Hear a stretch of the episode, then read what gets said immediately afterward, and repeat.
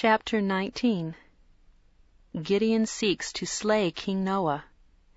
The Lamanites invade the land. King Noah suffers death by fire. Limhi rules as a tributary monarch. And it came to pass that the army of the king returned, having searched in vain for the people of the Lord. And now behold, the forces of the king were small, having been reduced, and there began to be a division among the remainder of the people. And the lesser part began to breathe out threatenings against the king, and there began to be a great contention among them. And now there was a man among them whose name was Gideon, and he being a strong man, and an enemy to the king, therefore he drew his sword, and swore in his wrath that he would slay the king. And it came to pass that he fought with the king, and when the king saw that he was about to overpower him, he fled and ran and got upon the tower which was near the temple. And Gideon pursued after him, and was about to get upon the tower to slay the king. And the king cast his eyes round about towards the land of Shemlon, and behold, the army of the Lamanites were within the borders of the land.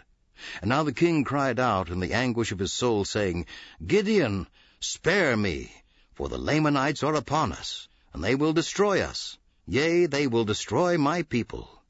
And now the king was not so much concerned about his people as he was about his own life. Nevertheless, Gideon did spare his life. And the king commanded the people that they should flee before the Lamanites, and he himself did go before them. And they did flee into the wilderness with their women and their children. And it came to pass that the Lamanites did pursue them, and did overtake them, and began to slay them. Now it came to pass that the king commanded them that all the men should leave their wives and their children and flee before the Lamanites. Now there were many that would not leave them, but had rather stay and perish with them, and the rest left their wives and their children and fled. And it came to pass that those who tarried with their wives and their children caused that their fair daughters should stand forth and plead with the Lamanites that they would not slay them. And it came to pass that the Lamanites had compassion on them, for they were charmed with the beauty of their women.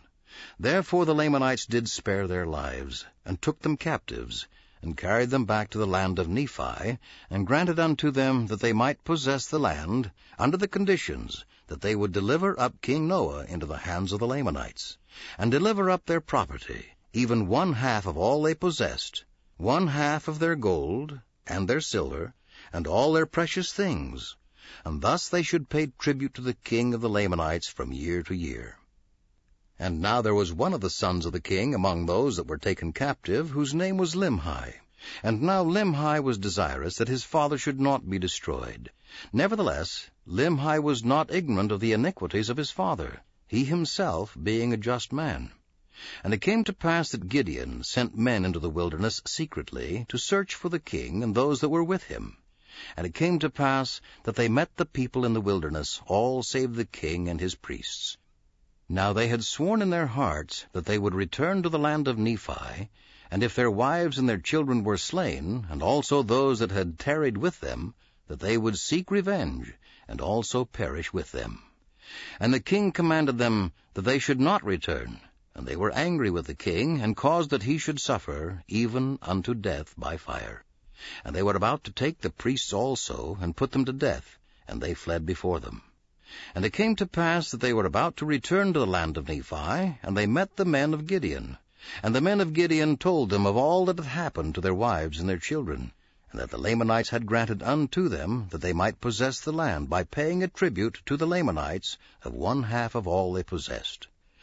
And the people told the men of Gideon that they had slain the king, and his priests had fled from them farther into the wilderness.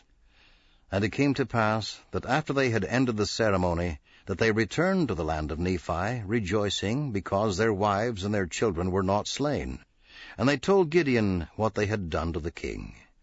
And it came to pass that the king of the Lamanites made an oath unto them, that his people should not slay them.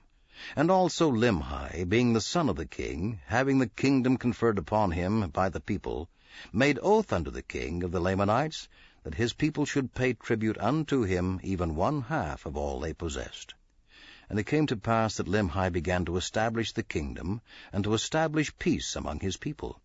And the king of the Lamanites set guards round about the land, that he might keep the people of Limhi in the land, that they might not depart into the wilderness. And he did support his guards out of the tribute which he did receive from the Nephites. And now King Limhi did have continual peace in his kingdom for the space of two years, that the Lamanites did not molest them, nor seek to destroy them.